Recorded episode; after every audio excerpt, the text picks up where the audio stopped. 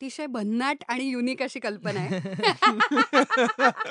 काहीतरी वेगळी आणि निराळी अशी तुम्ही कधीच ऐकलेली नाही अशी कल्पना आहे की माझ्या पॉडकास्टवरती म्हणजेच स्टोरीटेल कट्ट्यावरती अशा एका भन्नाट वेगळ्या विचित्र माणसाला आपण बोलूयात असं मला वाटलं.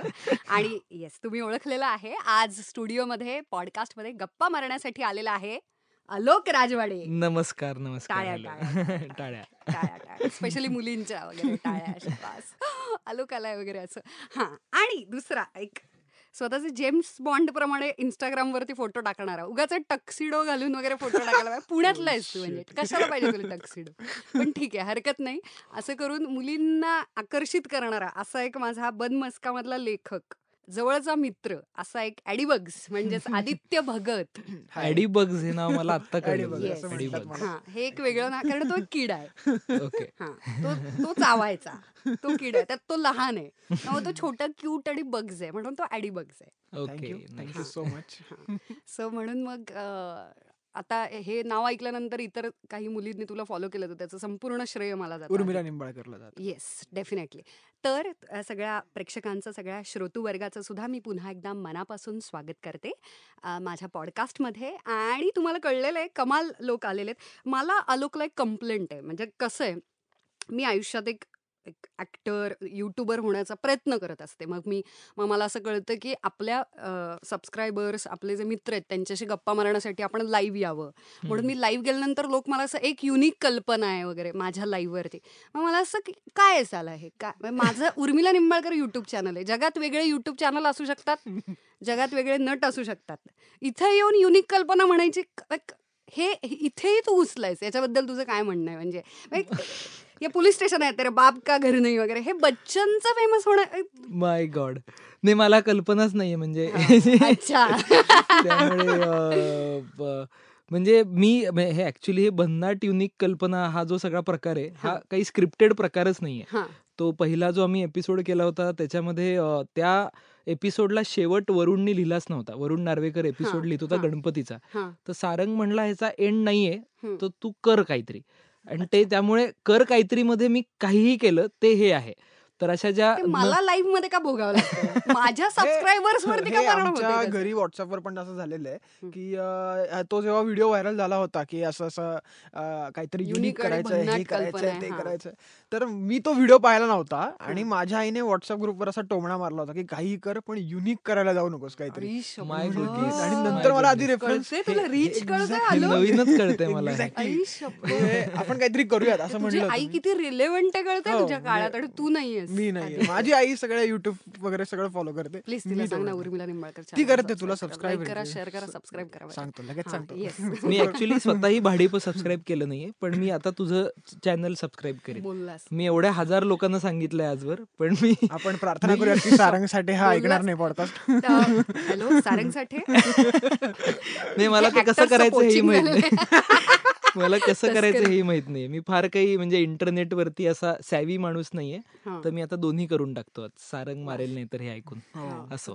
हा, म्हणूनच तू, तुला जर ते सगळं तुझा बोलून गेलो असं झालं आता. पण तू पेटंट घेतलंयस का, तुला कळतंय का हे कशाचं आता या वाक्याचं, नाहीतर ते सगळीकडे होऊ शकत. नाही नाही नाही, फ्री सोर्स आहे, कोणीही वापरू शकतं, कारण आयडिया या सगळ्यांच्या चालूच असतात आणि ते अजून लोकांना सुचाव्यात यासाठी, हे प्रोत्साहन देण्यासाठी मी हे एक कार्य सुरू केलेलं आहे. ज्योत पेटवलेली आणि आता ते सगळं ही एक मोमेंट आहे. पण हे ऍक्च्युअली घराघरांमध्ये आणि गल्ली बोळांमध्ये असं बोललं जातं याच्यासारखं की आपण काहीतरी युनिक करूया. आता पण किती लोकांवर आळा घालणार. एक्झॅक्टली. पण ते त्याच्यासारखं बोलायला लागल्यानंतर आमच्या इथे येतो, ते आमच्या चॅनलमध्ये यायला लागतं, त्याचं काय.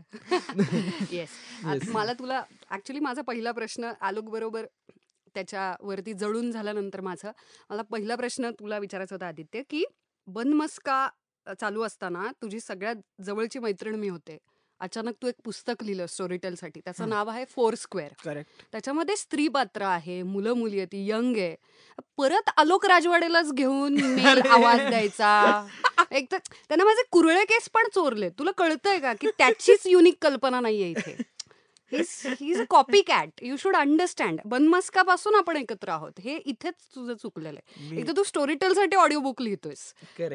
आलोक राजवाडे का लागतो परत लोकांना? मी असं म्हणेन की तुम्हाला माफ करावंस आणि याचं सगळं 80% श्रेय सुकीर्तला जातं. म्हणजे तुझाच नवरा आहे त्याच्यावरती. आता तुला यावर काहीच बोलता येणार नाही. आता म्हणजे इथेच तू आता मला अच्छा असं आहे तर ले बेटा आम्ही घर पे जाके सॉल्व करतो. कॉन्फरन्स कॉल घेऊयात आपण. करेक्ट. सुकीर्तीला घ्या इथं कॉन्फरन्सवर घ्या. लगेचच पब्लिशर म्हणून 1 सेकंद घरी यायचं असतं तुला आणि आपण फक्त पब्लिशर नाही होत. बरोबर. तर असं एक हे ऐकणारच आहे सगळं आणि मला त्याचं भोगावं लागणार आहे. त्याच्या आधी आता तू तुझं उत्तर दे की आलोकनं का आवाज द्यावा असं तुला वाटलं आणि त्याआधी त्याच्यानंतर जरा पुस्तका संदर्भात. ओके थोडं उलट करतो. आधी पुस्तका संदर्भात चालेल. मग तू माझं कारण दे जेन्युअन तुझं जे कारण आहे की तू का असं पाठीमध्ये खंजर खूप असला ते तू नंतर सांगू शकतोस. Okay moving on. गोष्ट जी आहे ती पुण्यातल्या कोथरूड आणि कर्वेनगर प्रभात रोड डेक्कन अशा सगळ्या परिसरामध्ये घडणारी आहे. जे स्वतःला जग म्हणतात. एक्झॅक्टली. हा त्यांचं एक वेगळं जग असतं. सो आता आलोकला मी खूप आधीपासून फॉलो करते. म्हणजे 11वी-12वीत जेव्हा मी कॉलेजमध्ये आलो गरवारेमध्ये शिकत होतो आणि जेव्हा नाटक करायला लागलो तेव्हापासून आम्ही दळण म्हणजे मी दळणचे लिटरली सगळे प्रयोग बघितलेत आणि काजू आणि हे सगळे who let the dogs out हे लिटरली ह्याची पारायण करून झालेली आहे त्या सगळ्या गोष्टींची. आणि I am like is literally a fan. म्हणजे आता मला का काम केलं आणि मला एक असं जेव्हा मी सुकीर्तने एक असं ऑप्शन आम्ही जेव्हा की आपण कोणाला अप्रोच होऊ शकतो वगैरे तर आलोकचं आमचं म्युच्युअली नाव आलं आणि आलोकच्या आवाजात कसं एक नॅचरली एक पुणेरी तुसडे पण आहे असं आहे की जो which is quite funny. So मला असं वाटलं की मग तो म्हणला मी उडालो. अरे हा हे मस्त जाऊ शकेल. आणि मग ते बोलणं झालं आणि मग सडनली एकदा त्याने मला सॅम्पलही पाठवलं होतं की असं असं आलोकच्या आवाजात वाटतं आणि मग मला खूप भारी वाटलं होतं. ते म्हटलं की येस हे कमाल आहे आणि मग आपण करूयात आलोक बरोबरच करूयात मजा येईल. आणि मग जसं रेकॉर्डिंग सुरू झालं तसं मग ती मजा यायलाच लागली आम्हाला. आता तू माझ्या पहिल्या प्रश्नाचं उत्तर दे की फोर स्क्वेअर आणि कशा संदर्भातलं आहे. ऑफकोर्स तू भरपूर काही त्याच्याविषयी फार काही रिव्हील नाही करू शकणार. राईट. पण थोडंसं काहीतरी. ओके. खरं तर 2016 साली मी ग्रॅज्युएट झालो आणि त्यानंतर ग्रॅज्युएट व्हायचं एक काही महिने आधीच मी ठरवलं होतं की आपल्याला प्रोफेशनली लिखाणात करिअर करायचं आहे. सो माझ्या फॉर्च्युनेटली मला तू परवा जन्माला आलायस. तू इतका लहान आहेस आणि तू काल बनमस्का केलं तू आज पुस्तक लिहिलंस. राईट असं म्हणता येईल खरं तर. मग मी कॉलेज संपल्यानंतर फॉर्च्युनेटली 2 महिन्यातच माझ्या हातात बनमस्का सारखं चांगलं प्रोजेक्ट होतं. आणि पण मी आजूबाजूच्या लोकांकडे बघत होतो माझ्या वयाच्या आणि सगळ्या लोकांकडे की मी हळूहळू करिअरच्या मागे सगळी लोक पळतायत. काही लोकांचं काही ठरतच नाहीये. आणि तरी मी पास आउट होऊन 2 महिने यामध्ये मी एका वेगळ्या ट्रॉमात होतो की मी काय करणं अपेक्षित आहे आता. आणि मग समहाऊ मी जेव्हा बघितलं आजूबाजूला 4 मित्रांशी बोललो तेव्हा मला लक्षात आलं की हा मी काही एकटा नाहीये. मी काही जगावेगळा नाहीये. मी हे सगळ्यांची हीच सिच्युएशन आहे. आणि आपल्यासारखे भरकटलेले खूप आहेत 100 आहेत आणि माझ्यापेक्षा वयाने मोठे सुद्धा खूप आहेत जे भरकटलेले. लेट मी टेल यू हे कधीच संपत नाही. Exactly correct. हे आता मला कळतंय हळूहळू. आणि मग समहू तो एक प्लॉट डोक्यात आला की ग्रॅज्युएट होऊन नुकतेच बाहेर पडलेले 4 मित्र आहेत आणि ऍक्सिडेंटली झालेले मित्र आहेत. आता ऍक्सिडेंटली म्हणजे काय हे तुम्हाला ऑडिओ बुकमध्ये कळेल. आता ते सांगता नाही येणार. आणि जे लोक करिअरच्या शोधात आहेत आणि व्हेअरज आपण जसे ॲडल्टहूड क्रॉस करायला लागतो हळूहळू किंवा टीनेज क्रॉस करायला लागतो तेव्हा आपल्याला कळायला लागतं की मैत्री आणि प्रेम हे शब्द खरंच किती मॅटर करतात आपल्या आयुष्यात. जे की टीनेजच्या मध्ये आपलं की त्याला चहा पिऊ हे करू याच्या पलीकडे मैत्री काय असते हे खरं कळायला लागतं की एकमेकांचा सपोर्ट कसा गरजेचा आहे आणि हे सगळ्या गोष्टी. सो समहाऊ तेव्हा मला हा प्लॉट सुचला. आणि थँक्यू सो मच उर्मिला. तूच मला सांगितलं होतंस की असं असं एक स्टोरीटेल नावाचा प्लॅटफॉर्म आहे. You can approach them and you can pitch your bank account सांगितल्यानंतर 20% पाठव. एक्झॅक्टली पाठवू आपण. हरकत नाही. काहीच प्रॉब्लेम नाही. आणि मग तेव्हा मग सुकृतशी बोललो आणि मग त्या गोष्टीचा सगळा प्रवास सुरू झाला. आणि मी खूप वेळ घेतला ती गोष्ट लिहायला आणि पण मजा आली फायनली. आणि मग अशी ती गोष्ट घडली पुढे. मला गोष्टीविषयी विचारायचं तू इतक्या. आणि आम्हाला ऐकायचं पूर्ण प्रोसेस पण आणि त्यातले कॅरेक्टर्स पण सगळंच आहे. आता मी आलोककडे येते की तुझं पहिलं ऑडिओ बुक आहे ना हे? हो, पहिलं ऑडिओ बुक. येस, पहिलं ऑडिओ बुक आहे ना. बरं, काय कसं वाटलं तुला? म्हणजे कारण की इथून अतिशय डिटेल्ड पत्रकार विचारतात असं. कसं वाटलं तुला? बरोबर. नाही, मला लेट मी बी स्पेसिफिक, पण फरक काय जाणवला इतर सगळी माध्यमं आणि रेकॉर्डिंगला बसून voice over artist single narration मध्ये ऑडिओ बुक करणं? नाही, आमचं माझं आणि सुकीर्तचं या आधी सुद्धा एक दोनदा बोलणं झालं होतं, पण ते कधी जुळलं नाही हे काम होण्याचं. आणि फायनली जेव्हा या प्रोजेक्टसाठी जुळलं, तारखा सगळंच मॅच झालं, म्हणलं हे करूया. तर मला अंदाजच नव्हता, कारण तू म्हणलीस तसं याआधी काहीच याचा अनुभव नव्हता. त्यामुळे पहिल्या दिवशी जेव्हा मी आलो तेव्हा तो एक दीड तासाचा एपिसोड आहे, तर मला वाटलं होतं त्यापेक्षा ते बरंच एनर्जी त्याला लागते, कारण इनफॅक्ट आपण इतकी सगळी पात्र करायची आहेत आणि प्लस आपल्याकडे फिजिकॅलिटी काही नाही, फक्त आवाजातनं आपल्याला वेगवेगळ्या मुवमेंट्स तयार करायच्या आहेत, पात्र तयार करायची आहेत. तर मला भयंकर चॅलेंजिंग वाटलं एकतर. दुसरं मला असं वाटलं की आपण सगळेच नाटकात होतो. मी आपण एक सायकल मध्ये आपण एक दोन प्रयोग एकत्र केलेत. मी आणि सुकीर्त तर जागर नावाच्या संस्थेतनं आम्ही काही नाटकं एकत्र केलीत.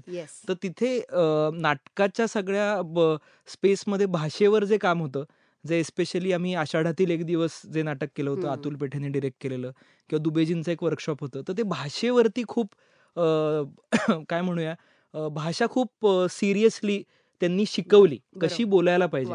ते लागूनचं एक वाचिक अभिनय नावाचं पुस्तक आहे. तर या अनेक गोष्टी अशा घडून गेलेल्या आणि एस्पेशली नाटकाच्या म्हणजे जी बॅकग्राऊंड आहे त्याचं सगळ्याचं ट्रेनिंग म्हणूया, किंवा त्याचं वेगवेगळे अनुभव इथे पुन्हा पोतडीतून बाहेर काढायला लागले, कारण परत आले. आणि ते वापरता आले का माहित नाही, ते आता लोकांनी ऐकून ठरवावं. पण मला असं वाटलं की पुन्हा भाषेतनं शब्द अर्थवाही कसा करता येईल आणि इमोशन कशा क्रिएट करता येतील, हा एक पुन्हा माझ्यासाठी एक्सरसाइज होता, जो करून मला फार मजा आली. आणि दुसरं एक असं झालं की बऱ्याचदा फिल्मच्या डबिंगच्या वेळेला वगैरे, तर आता थंडीचा सीझन होता आणि प्लस मला मध्ये एक म्हणजे आता हा वेगळाच किस्सा आहे खरं तर, आणि मध्ये माझी एक अक्कल दाढ येते, त्यामुळे एक इन्फेक्शन झालं, त्यामुळे मला थ्रोट इन्फेक्शन आलं वगैरे वगैरे वगैरे. आणि त्यामुळे टीबी सारखा सेक्सी आवाज झाला, खूप सेक्सी आवाज झाला. पण त्याच्यामुळे झालं असं की ते याला काही सुटेबल होईना. तर मध्ये आम्ही पाच सहा वेळा मी आलो आणि नाही होते वर्क, आवाज घरी जा, असं एकदा झालं. तर मला असं लक्षात आलं की इथे आवाज सोडून कुठलंच माध्यम नाहीये. सिनेमामध्ये आपण व्हिज्युअली आता आपण शॉट घेऊन ठेवू, नंतर डब करू वगैरे, मारून नेणं किंवा जुगाड, करेक्ट करेक्ट, किंवा अशा काही मालिका पण असतात ज्या टिकल्या आणि कॉस्ट्युम्स वरती तरून जातात वर्षानुवर्ष. इथे तसंही नाहीये. तर भाषा नीट बोलता येत नसणं हे इथे खूप मॅटर करत होतं, आणि त्याच्यामुळे माझ्यासाठी हा खूप इंटरेस्टिंग एक्सपिरियन्स आहे. आणि पुन्हा भाषा बोलण्याकडे ते मला घेऊन गेलं, जे मला फार चांगलं वाटतं. क्या बात आहे, क्या बात आहे. तुला आवडलेलं एखादं कॅरेक्टर, म्हणजे तू आवाज देतोय, आता तो नरेटर आहे, ओके, त्याचं नाव तू सांगू शकतोस, पण ऍक्च्युली आवडलेलं कॅरेक्टरपेक्षा मी असं सांगेन की सगळ्यात जास्त अशा कुठच्या गोष्टी होत्या की ज्या तुला रिलेटेबल वाटल्या, आणि अशा कुठच्या होत्या की आय डोंट थिंक सो, असा मी जवळपास पण नाहीये, आणि पण दुसरे कोणीतरी असू शकतं. बरोबर. नाही, मला एक असं वाटलं की आता मी 30 वर्षाचा आहे आता, आणि पुढच्या एक 17 दिवसात मी 31 होईन. म्हणजे तू वाढदिवस सांग, 7 फेब्रुवारी, येत्या शुक्रवारीला, 24 जानेवारीला. ओके, तुझ्या आधी मी जास्त स्पेशल आलो. अरे तू करेक्ट, तुझ्या आधी येतो 24 जानेवारी. 24 जानेवारी, ओके, आणि 7 फेब्रुवारी. तर तो आता वाढदिवस येऊ घातला, मला जास्त विश करायला पाहिजे, त्यामुळे मी तुला करणार या वेळेला. येस, जनरली मी करत नाही, विसरतो, यावेळेला लक्षात ठेवतो. मोठं गिफ्ट आणि जास्त शुभेच्छा. Okay, done.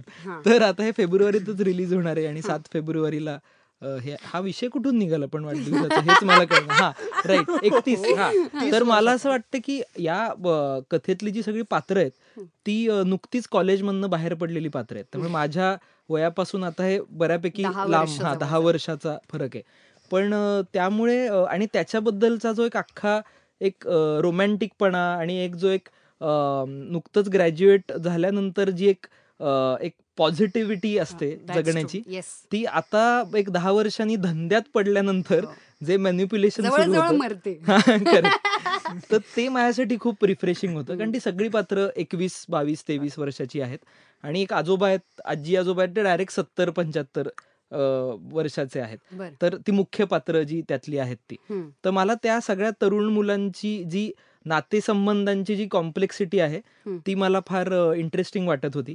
आणि मला तू मगाशी म्हणलीस तसं त्यातलं आबीर नावाचं जे पात्र आहे ते मला असं वाटतं की ते माझं लाडकं पात्र असू शकेल या चौघांपैकी. तू आहेस का? पण म्हणजे नाही, म्हणजे आम्हाला एनिथिंग मी नाही ऐकलेलं अजून आणि प्रेक्षक ऐकणार. आता तू हो पण म्हणू शकतो, तू नाही पण म्हणू शकतो. जज करण्यासाठी पुस्तक रिलीज होणार तेव्हा लोक अच्छा असं आहे तर आलोक राजवाडे असं. म्हणजे आबीर मध्ये जो एक काय म्हणूया आपण, एक त्याचा एक फटकळपणा आहे स्वतःचा, किंवा त्याचं एक जे काय म्हणूया आपण, त्याचं लोकांशी डील करायची जी पद्धत आहे आणि जी त्याची एनर्जी आहे ती मला असं वाटतं की ती मला आपलीशी वाटते. म्हणजे त्याच्या कुठेतरी जवळपास मी असू शकीन असं मला वाटतं या चार पात्रांपैकी.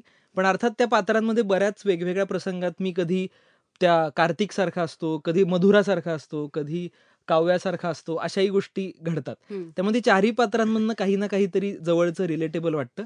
पण तरी सुद्धा आबीर हे त्यातल्या त्यात माझ्या जवळचं पात्र आहे असं म्हणता येईल. आता ते काय ते ऐकूनच कळेल, पण आम्ही जज करू शकतो. Yes right. जेव्हा पुस्तक येणारे फोर स्क्वेअर स्टोरीटेल वरती तेव्हा आम्ही जज करू की नेमका आबीर पात्र किती जवळ जातं. Correct correct. हा, मला आता याला प्रश्न विचारायचा होता ॲडिबग्सला की बऱ्याचदा पहिल्यांदा लिखाण करताना सगळ्यात जवळच्या विषयासंदर्भात काहीतरी लिहू पाहतात लोक.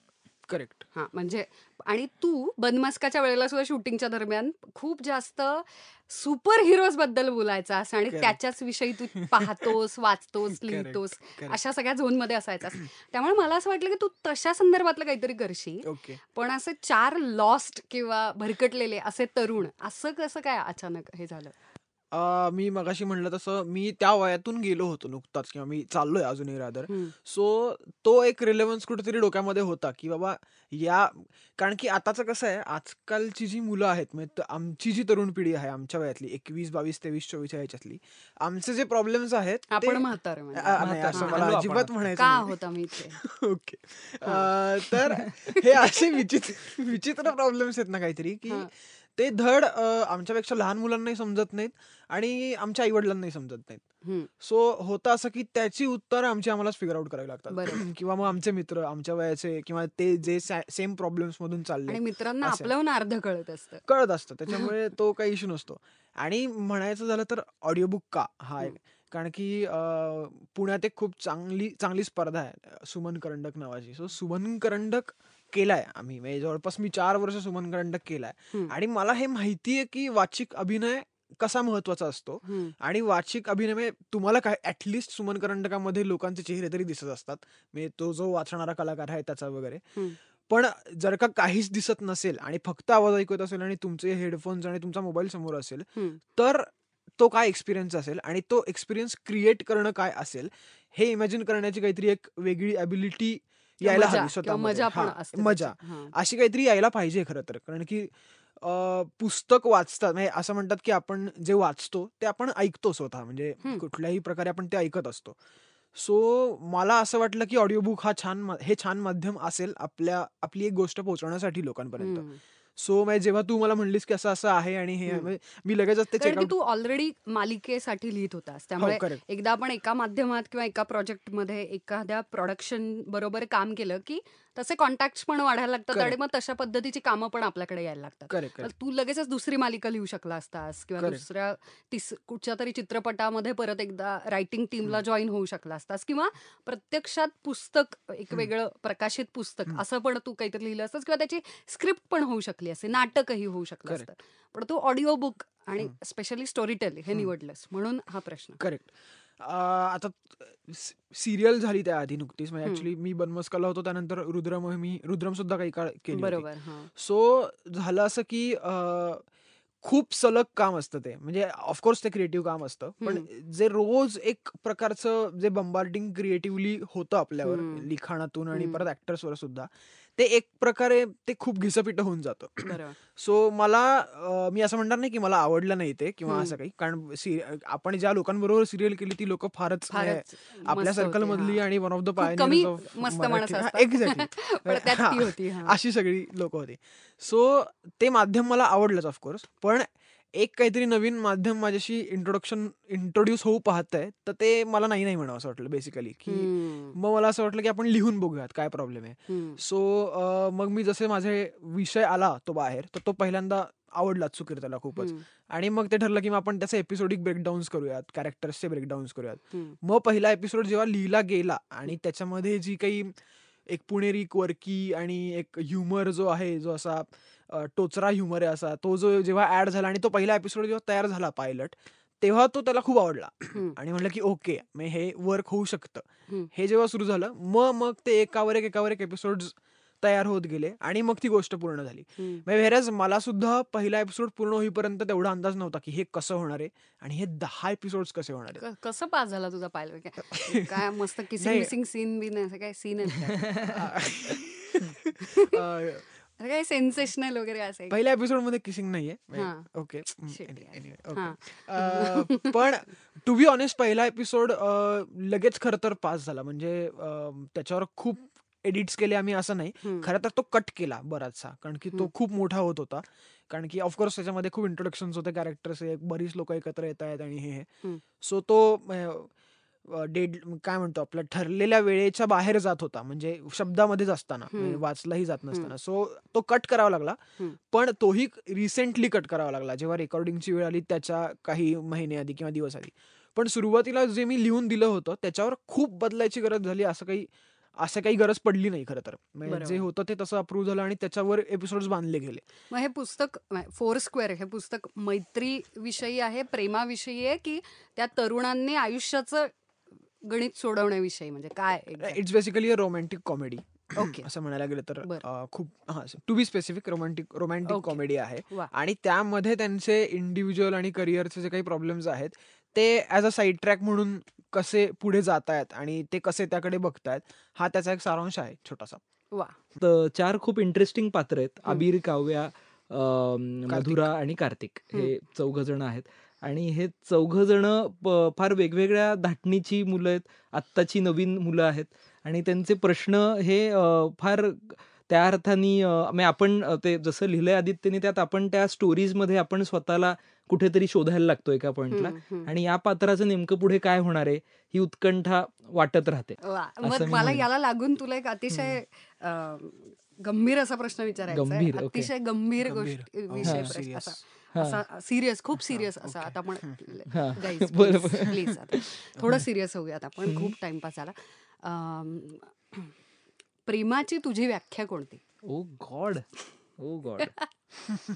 प्रेमाची व्याख्या तुझ्या मते प्रेम म्हणजे काय? एक गायतोंडे नावाचे एक चित्रकार जे होते खूप मोठे, तर त्यांचं असं एक ही प्रेमाची व्याख्या आहे का मला माहित नाही, पण मला असं वाटतं की कंपॅनियनशिप अशी असावी, पार्टनरशिप अशी असावी या अर्थाने, आणि तेच प्रेम असू शकेल. तर गायतोंडेंचा स्टुडिओ होता चित्राचा, आणि त्यांना कोणी जर असं म्हटलं की मी येऊ का तिकडे किंवा मी तुमच्याबरोबर बसू का, तर त्यांचं असं म्हणणं होतं की जर तू एकाच स्पेसमध्ये आपण एकमेकांशी न बोलता कम्फर्टेबली असू शकलो तरच तू ये.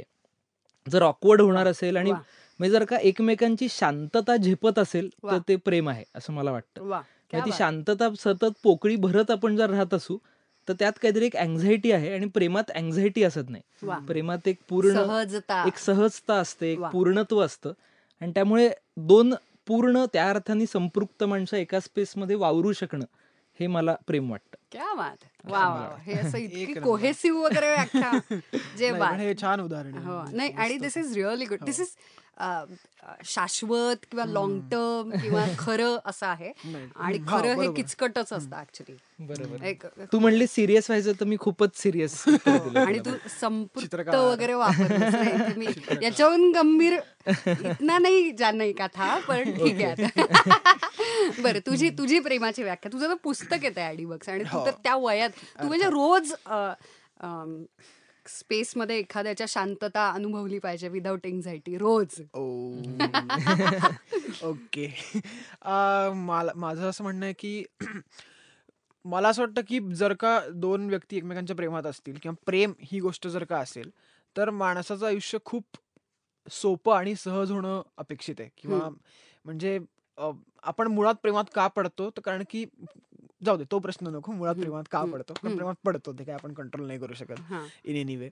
तर ज्या गोष्टींमध्ये मला घरीहून सपोर्ट मिळत नाहीये किंवा मी इंडिव्हिज्युअली जिथून ब्रोक आहे किंवा अशा गोष्टींमधून मला त्या गोष्टीतून आधार मिळणं अपेक्षित आहे, त्या प्रेम या गोष्टीतून. आणि व्हाईस वर्सा मी सुद्धा त्या अशा गोष्टींमध्ये ज्या गोष्टींची उत्तरं किंवा जे प्रॉब्लेम्स माझे घरचे किंवा माझे मित्र किंवा समहाऊ आजूबाजूचे लोक नातेवाईक या गोष्टींकडून ज्या गोष्टी फुलफिल होऊ शकत नाहीत माझ्या इमोशनल लेवलवर, त्या गोष्टी फिगर आउट करून त्या कशा मी सॉल्व्ह करू शकतो हे जी व्यक्ती मला सांगेल त्या व्यक्तीच्या मी प्रेमात पडेन असं मला वाटतं. आणि खरंच उलटही की मी पण अशा व्यक्तीच्या प्रेमात पडलो पाहिजे की मीही त्या व्यक्तीचे तसे प्रॉब्लेम सॉल्व्ह करणं अपेक्षित आहे. आणि कारण की माझ्या आजूबाजूचे जे काही कपल्स आहेत मला जे माहिती आहेत ते कन्सिस्टंटली भांडणं किंवा कन्सिस्टंटली क्लॅशेस. ठीक आहे, भांडल्याने प्रेम वाढतं ह्या सगळ्या गोष्टी खरंच असतात, छोट्या छोट्या गोष्टीतनं प्रेम वाढतं. पण कन्सिस्टंटली ते इरिटेशन तुमचं जर का त्या रिलेशनशिपमधून दिसत असेल तर सर्टनली ते प्रेम नाही आहे, म्हणजे मला माझं असं म्हणणं आहे त्या ह्याच्यावर. कारण की मग ते रफ होऊन जातं खूप, मग ते कळतं की ते प्युअर नाहीये किंवा असं, कारण ते कळतं. एक्झॅक्टली वर्क और मे बी मला तर एक ऍड करावंच वाटेल मगाशा ह्याच्यात की प्रेम हे त्या अर्थाने इरॅशनल फोर्स आहे, त्यात रॅशनॅलिटीची सगळे ठोकताळे तुटून पडतात आणि तो एक फोर्स आहे सर्टन जो रॅशनल रियाल्म मध्ये बसत नाही. तो काय हे कुणालाच आजवर कळलं नाही. Exactly organic correct. ते कुणालाच न कळल्यामुळे आजही आपण प्रेमाचेच मॅक्सिमम सिनेमे बनवतो, कारण ती एक अशी एक अननोन टेरेन आहे आणि त्याच्याविषयी लोकांना वाटतच राहतं कारण ते हाती नाही लागलं हे आहे काय नक्की. त्यामुळे त्याची व्याख्या करणंच अवघड आहे. आपण जितक्या व्याख्या करू त्याच्यापेक्षा बेटर व्याख्या कोणी ना कोणीतरी करत राहतं. अगदी बरोबर, असं मला एक वाटतं. क्या बात आहे, क्या बात आहे, व्हेरी नाईस. पण मग मला आता आपल्या फोर स्क्वेअर पुस्तकाला धरून एक प्रश्न आहे तुम्हा दोघांना की तू जसं म्हणाल असेल की 10 वर्षांपूर्वी साधारण जस्ट कॉलेजमधून बाहेर पडताना प्रेम असेल, मैत्री असेल किंवा इन जनरल जसं एक बाजारात पडल्यानंतर तू जसं म्हणालस की आता मार्केटमध्ये पडल्यानंतर ते रियालिटी हिट होते आणि मग ते सगळं खूप जास्त त्यातलं मॅजिक किंवा त्यातलं जे अतिशय गुळगुळीत वापरलेला शब्द म्हणजे पॅशन. बरोबर. त्याच्याविषयीच स्वतःचेच डाऊट्स किंवा शंका, सगळ्याच गोष्टींच्या बद्दलच्या शंका यायला लागतात की एक सेकंद हे जे मला वाटायचं ते खरंच आहे का, हे सगळं काय आता मला वेगळं वाटायला पाहिजे काहीतरी अशा आहे ना.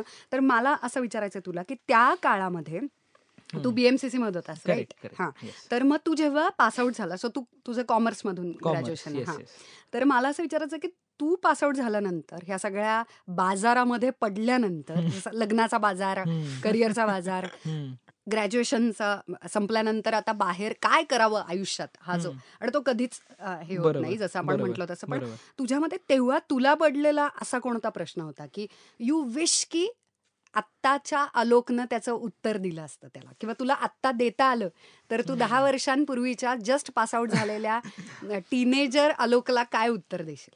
नाही, मला एक असं वाटतं की या सगळ्यामध्ये ऑथेंटिसिटी ही फार महत्वाची आहे या सगळ्याच बाबतीमध्ये.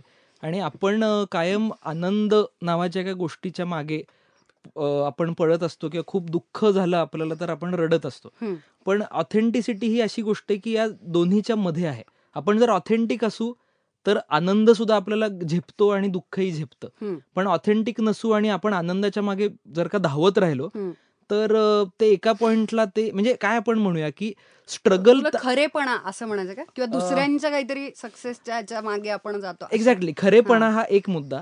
अजून सोप्या भाषेमध्ये मला असं सांगावं असं वाटेल की माझा एक कालच माझ्या एका मित्रांनी सांगितलं असं, ललित प्रभाकर जो मित्र आहे, आम्ही काहीतरी गप्पा मारत होतो आणि त्याच्यात त्यांनी त्याचे वडील त्याला गाडी शिकवत असताना काय म्हणाले हे मला त्यांनी सांगितलं.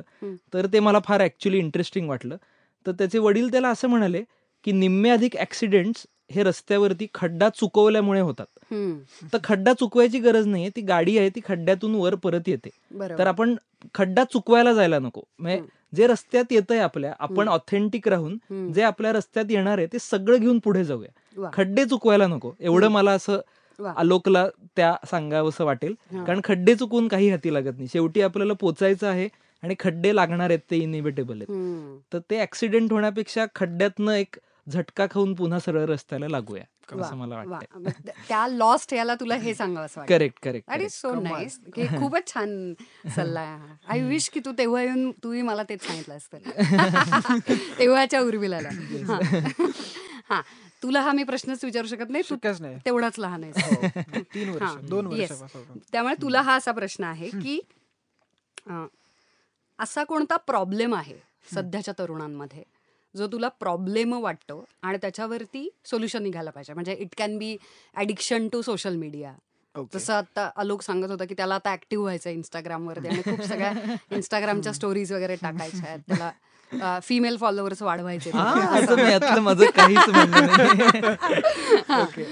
तर तसं असं काही की म्हणजे सोशल मीडिया ॲडिक्शन असेल किंवा केऑस जो तयार झालेला आहे की अपुरी अर्धी राजकीय राष्ट्र पातळीवरची माहिती येणं आपल्यापर्यंत आणि ती लवकरात लवकर व्यक्त करण्याची घाई होणं आपल्या सगळ्यांना सोशल मीडियावरती वगैरे वगैरे, अशापासून घरच्यांपासून सेक्शुअलपासून प्रेम व्यक्त करण्यापासून काहीही तुला असं वाटतं की हा सध्याच्या तरुण पिढीचा प्रॉब्लेम आहे? किंवा तू मगाशी जसं सांगत होतास की 2020 सुरू झालं आणि जानेवारीमध्ये आता सगळ्यांना व्यायाम करायचा आणि सगळे आता चालायला आणि पळायला येतात आणि तुला मॉर्निंग वॉक सुद्धा घेता येत नाही. हा सो हा पण असू शकतो. तर तुझ्या मते हा प्रॉब्लेम आहे सध्या आणि त्याच्यावरचं तुझं सोल्युशन काय तुझ्याच वयाच्या सध्याच्या मुलाचा? प्रॉब्लेम म्हणायला गेलं तर मला असं सगळ्यात मोठा प्रॉब्लेम वाटतो की बोलता न येणं. ओके. म्हणजे कुठल्याच गोष्टीबाबत.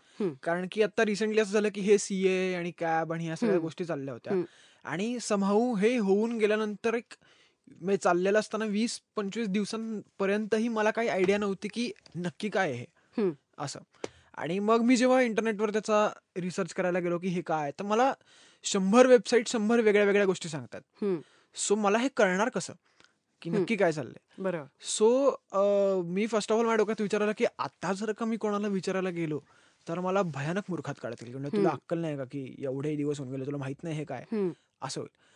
पण समहाऊ हे माझ्याबाबत आधी पण 3-4 वेळा झालं की ज्या 3-4 गोष्टींच्या बाबत मी कोणाला विचारायला गेलो नाही आणि नंतर जेव्हा त्याच्याविषयी कुणीतरी मला प्रश्न विचारला तेव्हा मला असं की शिट, विचारलं असतं तर बरं झालं असतं कोणाला तरी किंवा वाचलं असतं तरी बरोबर झालं असतं.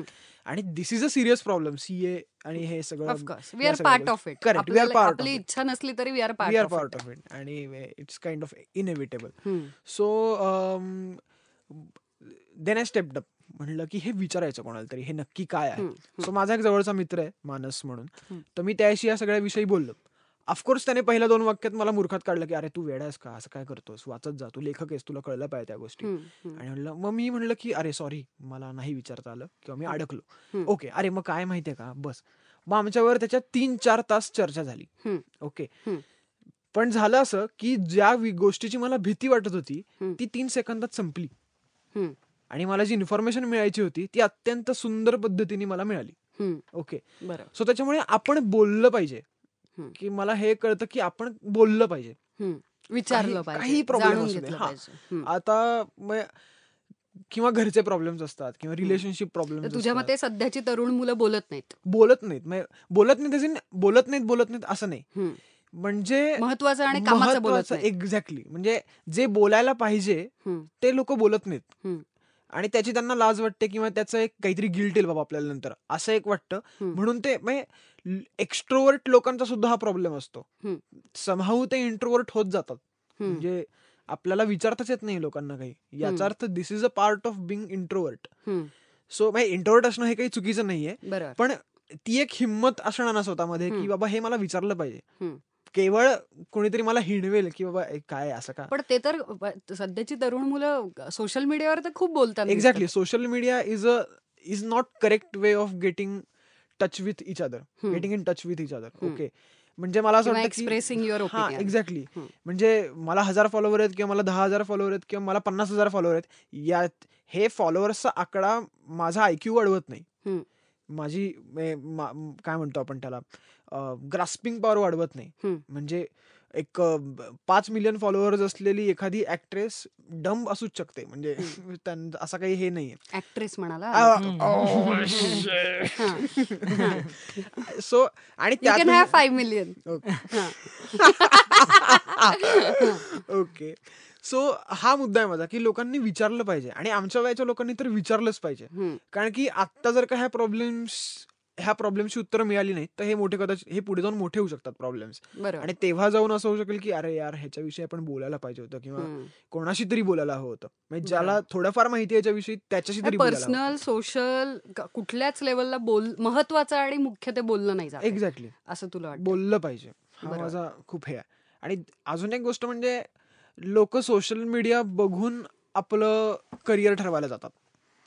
माझे असे एक 2-3 मित्र आहेत जे किंवा पण आय थिंक प्रत्येकच जनरेशन मध्ये पियर प्रेशर हा प्रकार आता तो सोशल मीडियाच्या माध्यमातून असेल. पूर्वी कॉलेजमधली जी आपली एक 4 अतिशय घष्ट आपलं ऑलमोस्ट आयुष्य ठरवणारी आपलं टाइम टेबल वगैरे सुद्धा तीच आखतात इतपत ती जी मित्रमंडळी असतात तर त्यांचंच प्रेशर असायचं ना. ते जे 3 ज्या स्ट्रीमला जातात तेच आपल्याकडून निवडलं जातं. सोशल मीडिया हे जास्त इन्फ्लुएन्सिव्ह आहे. म्हणजे तुला तू इंस्टाग्राम ओपन केल्यावर तू आधी जे पाहिलेस त्याचे रेफरन्सेस तुला दिसतच राहतात. बरोबर. तो जरी अल्गोरिदम आणि या सगळ्या गोष्टींचा पार्ट असला तरी that is kind of hurting you emotionally after all. आणि मग लोक की अरे बाबा आज मी हे बघितलं करिअर वगैरे पण ठरवलं जातं. एक्झॅक्टली लोक असं विचार करतात की मी हे केलं पाहिजे. हे आता आजपासून ना मी असे माझे काहीतरी कोट्सच टाकायला सुरुवात करतो. हे आजपासून ना मी हेच करतो आणि मी हे सिरियसली करणार आहे. गॉड.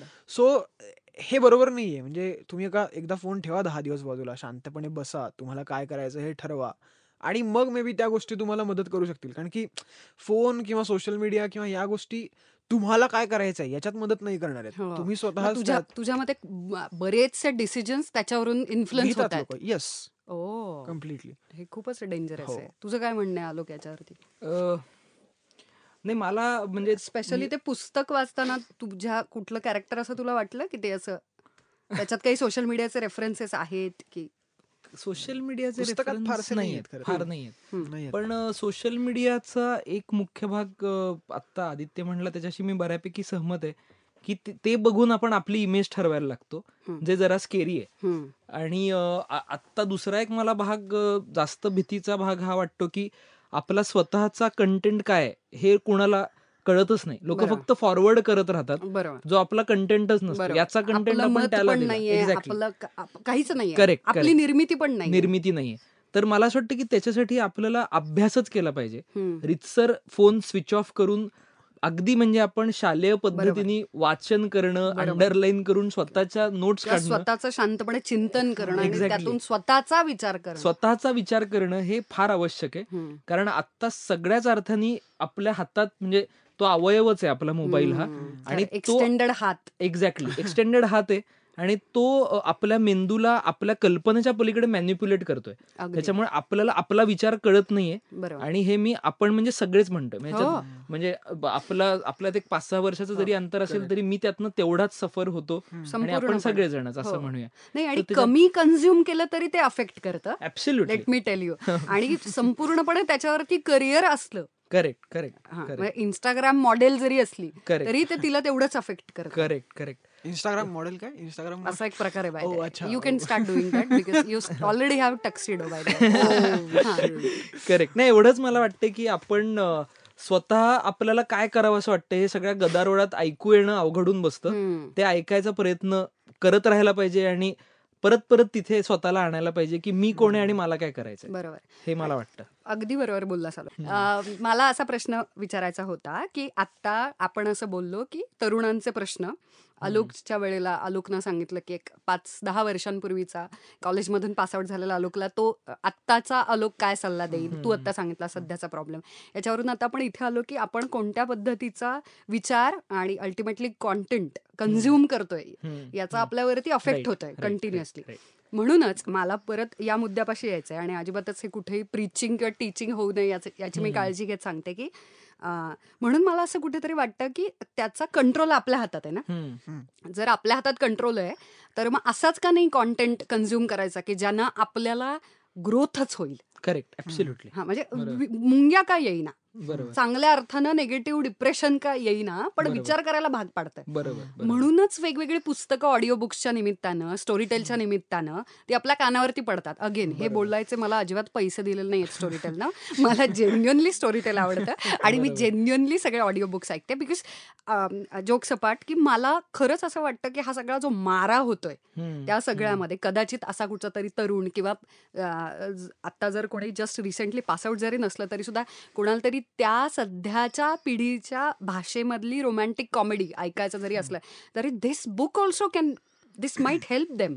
काहीतरी कुठून काय कुणाचं कधी काय मिळेल, जसं तू ललित प्रभाकरचा सांगितलंस की तो वेगळा किस्सा सांगत होता आणि त्याच्यातून तुला काहीतरी वेगळंच मिळालं. बरोबर. सो अशा यानं वेगवेगळी पुस्तकं कन्झ्युम करताना, ऐकत असताना, तशा कॉन्टेंटला जेव्हा आपण एक्सपोज होतो तेव्हा खूप वेगळं काहीतरी मिळून जातं.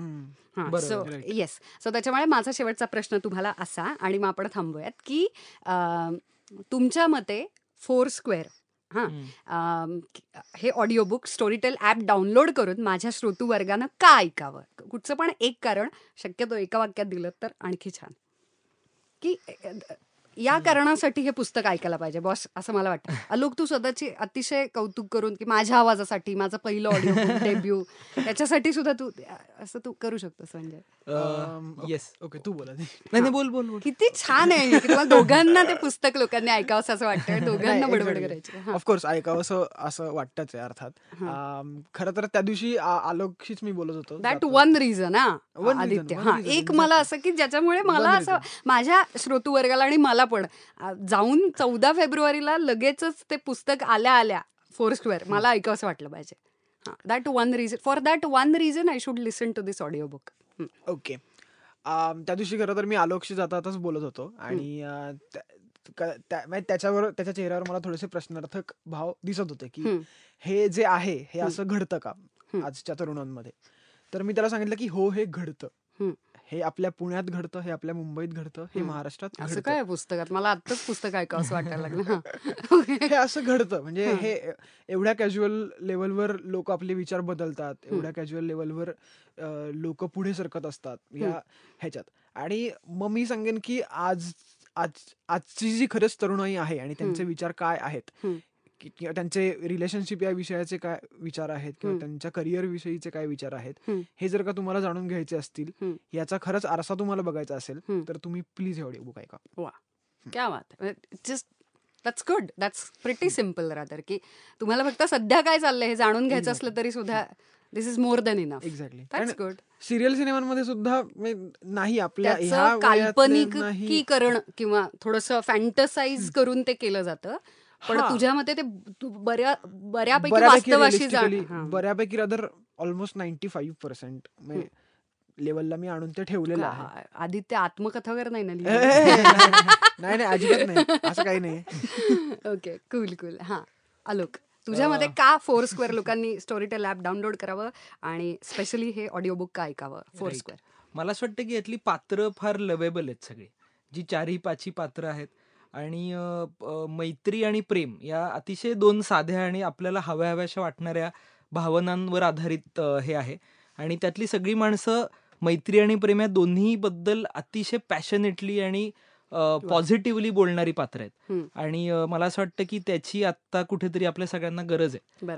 आणि त्या अर्थाने त्याच्यात अजिबात जडत्व नाहीये, अतिशय फ्री फ्लोईंग अशी ही सिरीज आदित्यने लिहिली आहे. तर ती ऐकायला नक्की आवडेल असं मला इतकं सोपं कारण वाटतं, की लवेबल पात्र आणि त्यातला फ्लो, अशा दोन गोष्टी. आणि मला असं वाटतं तो सहजपणाच मिसिंग आहे ना सध्या. Yes yes yes, definitely. Specially असं थोडंसं मोठं झाल्यानंतर when everybody tells you dude your not enough, तेव्हा असं वाटतं कोणीतरी असंच यू आर ग्रेट असं म्हणणारं कोणीतरी मिळावं. वा क्या बात आहे. खूपच छान.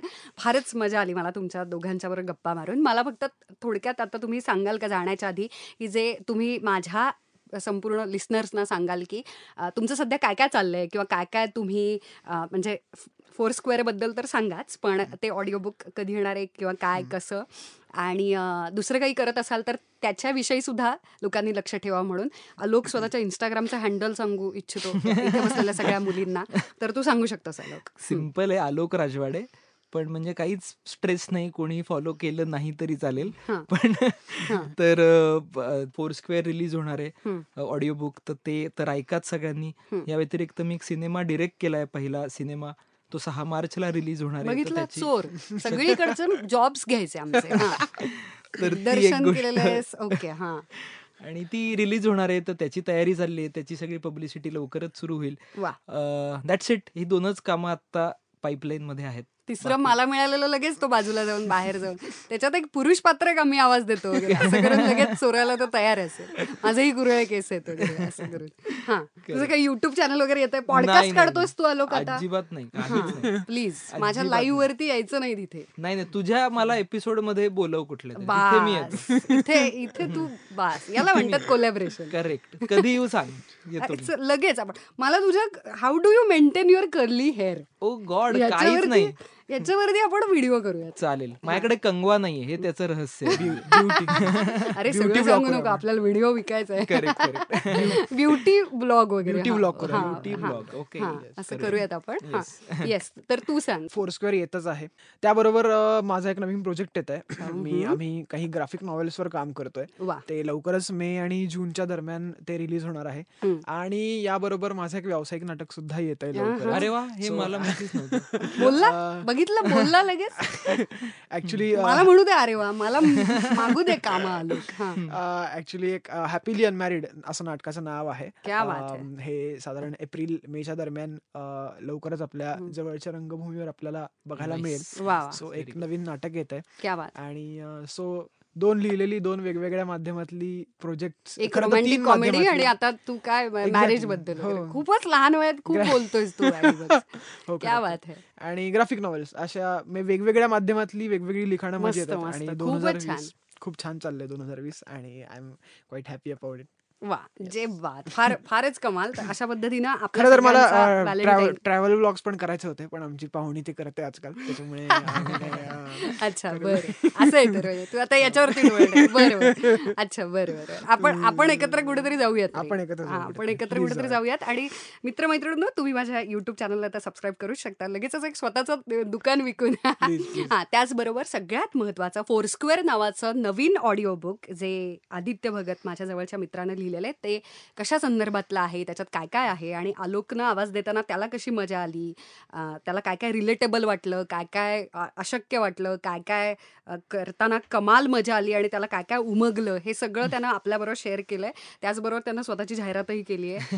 आणि हे या सगळ्या कमाल गप्पा मारल्यानंतर हे ऑडिओ बुक ऐकावंच लागेल. मी एवढं सांगितल्यानंतर तर ऐकावंच लागेल. त्याच्यामुळे तुम्ही सगळे वाट बघा, फोर स्क्वेअर येणार आहे. आणि आय थिंक जोपर्यंत तुम्ही हे पॉडकास्ट ऐकत असाल तोपर्यंत स्टोरीटेलवरती हे पुस्तक अवेलेबल झालं सुद्धा असेल. त्यामुळे लवकरात लवकर स्टोरीटेल ॲप डाउनलोड करा, आणि त्यासाठी www.storytel.com/मराठीवरती जा, आणि तिथे एक लिंक आहे, तर ती लिंक तुम्ही डाउनलोड केल्यानंतर तुम्हाला पहिला महिना 300 रुपये भरावा लागणार नाही. फ्री 1 महिना सबस्क्रिप्शन मिळेल, आणि त्यानंतर तुम्हाला पैसे भरावे लागतील. तर हे ॲप डाउनलोड करा आणि हे फोर स्क्वेअर कमाल पुस्तक ऐका. बाय.